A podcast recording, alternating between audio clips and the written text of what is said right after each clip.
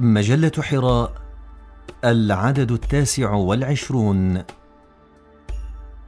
ألوان وظلال بقلم الأستاذ فتح الله جدن الواصلون. يا طريقنا الطويل متعبون متعبون ولكننا ماضون وبالإرادة مسلحون. وبعون الله واصلون. أما الناكصون الواهنون فوعثاء الطريق لا يطيقون ويتعللون والأعذار ينتحلون.